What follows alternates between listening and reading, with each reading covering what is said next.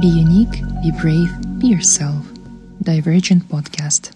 А, Включаем тему финансовая грамотность. Вот. Ну, назовем ее FQ у нас. Это такой наш термин будет. А, Будем называть его Financial Quotient. Получается, что э, почему финансовую грамотность нужно прокачивать? Потому что люди очень сильно страдают от финансовой неграмотности. Я скажу даже больше. Бывают финансисты, люди-финансисты, заканчивают финансы, там, в каком-нибудь университете, допустим, КИМЭП даже будет. Но абсолютно финансово безграмотные люди. Вот. Хотя вроде финансист. Ну, такой парадокс случается, к сожалению. Не говорю про всех, но какая-то, какой-то процент людей, даже закончивших хороший вуз, специальность финансы, страдает от финансовой неграмотности. Вот. А что такое вообще финансовая грамотность, если вот в целом? Это вот набор знаний, там, каких-то навыков, установок, поведения, да, связанных с финансами. А, И вот они а, необходимы для принятия разумных решений в плане финансов. И, ну и вообще для достижения финансового благополучия. Значит, набор компетенций вот, человека, э, вот он очень важен. Почему? Потому что на финансовые махинации, вот, финансовые тупники, назовем их, они на каждом шагу встречаются.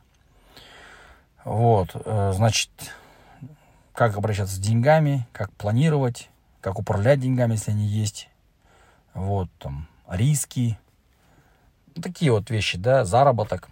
С этим связано все это. Уровень финансовой грамотности вообще оставляет желать, желать лучшего.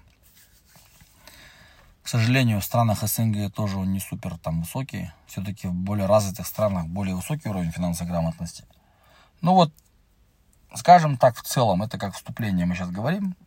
Э, Наверное, так как финансовой грамотности нигде не учат, ни в школе, ни в университете, то это предмет полностью, который вот должен на шее висеть у людей, как бы, которые вот даже чисто за счет самообразования э, научиться этой теме.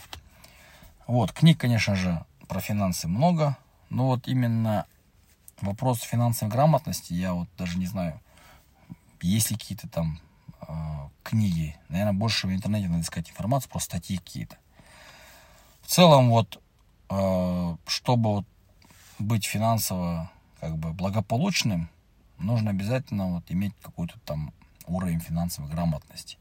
Начиная с того, что как заработать деньги, как их сохранить, как их приумножить, как их правильно вкладывать, вот, инвестиции. Самая такая вот топовая тема, очень сложная. Не знаю, человек может разобраться во многих вопросах, в многих профессиях. Но инвестиции это высший пилотаж вообще. Потому что это очень требует очень много ума, знаний, там, мозгов, скажем. И, причем нужно еще и уметь, иметь характер, чтобы вот как-то а, продвинуться. Вот. А, ну, дальше мы там разобьем где-то на несколько, 5-6 тем. А, будем рассказывать про финансовую именно грамотность. А, какие ловушки ждут людей. Какие там байосы. Какие идут мошеннические схемы своим языком, скажем так, без всяких там наворотов. Вот, потом вот вообще какие бывают там способы заработков. Вот эти темы охота все открыть. Но вот главное, а, человек должен вот, а, именно обучаясь финансовой грамотности, он должен хорошенько себе в голове иерархию выстроить. Что важно, что не важно. Вот, вот есть советы таких вот больших инвесторов, как вот Уоррен Баффет, например, там, или Рэй Далио. Это такие инвестора, которые уже там занимаются инвестициями 60-70 лет, взрослые дядьки. Ну и советы очень дельные.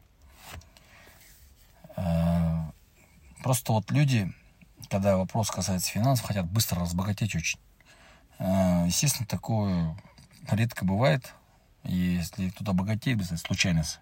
Но вот большинство людей, они при желании разбогатеть, они наоборот в долги влазят. Вот. А, Ну, просто есть порядок цифр везде свой. И этот порядок цифр хотя приблизительно человек должен знать, чтобы не попасться там на какие-то мошеннические схемы.